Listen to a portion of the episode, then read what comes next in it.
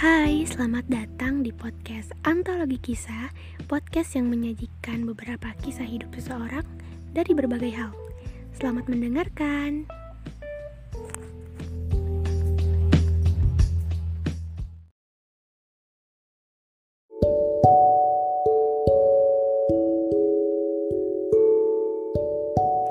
Ini kisah salah satu temanku.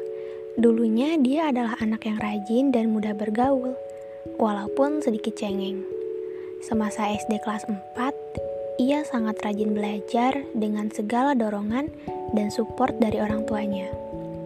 Kala itu, dia belum menemukan jati diri dia yang sebenarnya. Yang ia lakukan hanya bermain dan belajar sampai-sampai ia tak tahu apa cita-citanya sendiri.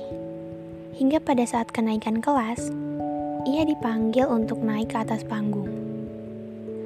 Pada acara itu, senyuman muncul di wajahnya yang polos karena ia mendapatkan ranking pertama di kelasnya. Selepas itu, ia dan beberapa teman-temannya dipanggil untuk bersiap-siap karena katanya esok hari ia dan teman-temannya akan menjadi perwakilan sekolah untuk mengikuti lomba. Saat hari akan berganti, yang ada di kepalanya hanyalah rasa penasaran. Besok itu lomba apa sih? Di tengah-tengah pertanyaan yang terus menghantuinya, dia pun membuat beberapa dugaan. Hmm, besok tuh lomba akademik kali ya. Tapi kalau aku lihat, anak-anak yang ditunjuk pun gak semuanya pinter. Hingga hari yang ditunggu datang.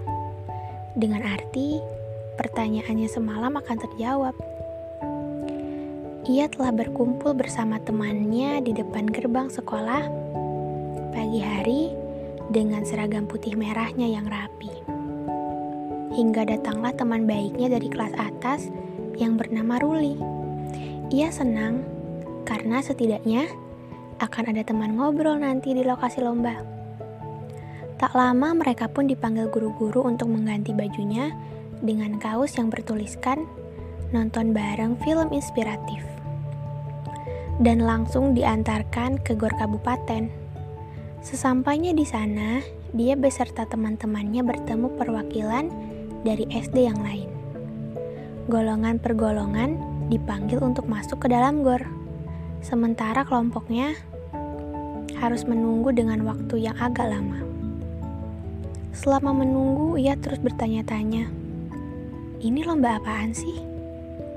Singkat cerita, dia dan temannya pun bisa masuk.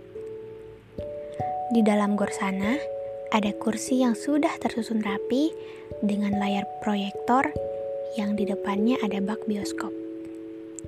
Benar saja, ternyata ini bukan lomba. Mereka diundang untuk menonton film hafalan sholat Delisa. Bukan itu hal istimewanya. Karena sebelum film dimulai, hadirlah sosok Kak Sony Goisak sang sutradara dari film itu, dan Kak Huges berbicara di atas panggung sembari memperkenalkan diri. Setelah memperkenalkan diri, Kak Sony menanyakan satu hal. Apa di sini ada yang cita-citanya mau jadi sutradara?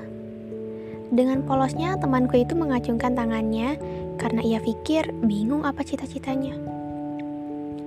Setelah ia menjadi orang pertama yang mengacungkan tangan pada saat itu, disusul dengan beberapa orang dari sudut tempat duduk yang berbeda juga mengacungkan tangannya.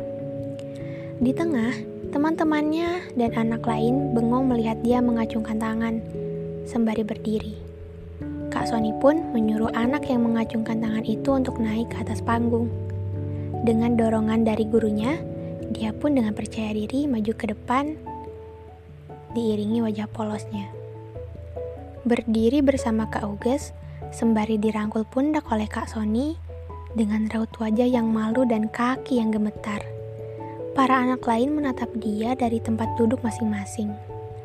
Tak lama kemudian, setelah waktu hening itu, hampir dari semua anak yang hadir di gor saling rebutan untuk naik ke atas panggung. Dia hanya bisa tersenyum dari atas sana, dan panggung pun sekarang dipenuhi sebagian anak-anak yang ada di gor. Padahal, yang tadi mengacungkan tangan tidak sebanyak itu. Juga ada temannya bernama Dio. Dio ini lucu. Dia tidak mengacungkan tangan sebelumnya, tapi tetap saja naik panggung. Mulai saat itu, dia memantapkan bahwa dirinya ingin menjadi sutradara di kemudian hari. Hingga pada tahun 2016, tepatnya menginjak kelas 5 SD, ia membuat channel YouTube dengan dituntun teman baiknya yang bernama Ruli. Ruli ini jauh lebih berpengalaman di YouTube. Ia terus belajar dari pengalaman dari video-video yang belasan kali gagal ia buat. Hingga akhirnya saat ini, ia menegaskan untuk serius membuat konten di channel YouTube-nya Farhan MLNX dan sudah membuat beberapa film pendek bersama temannya. Akhir dari cerita ini bukan akhir dari kisah perjalanan Farhan. Namun, ini semua awal.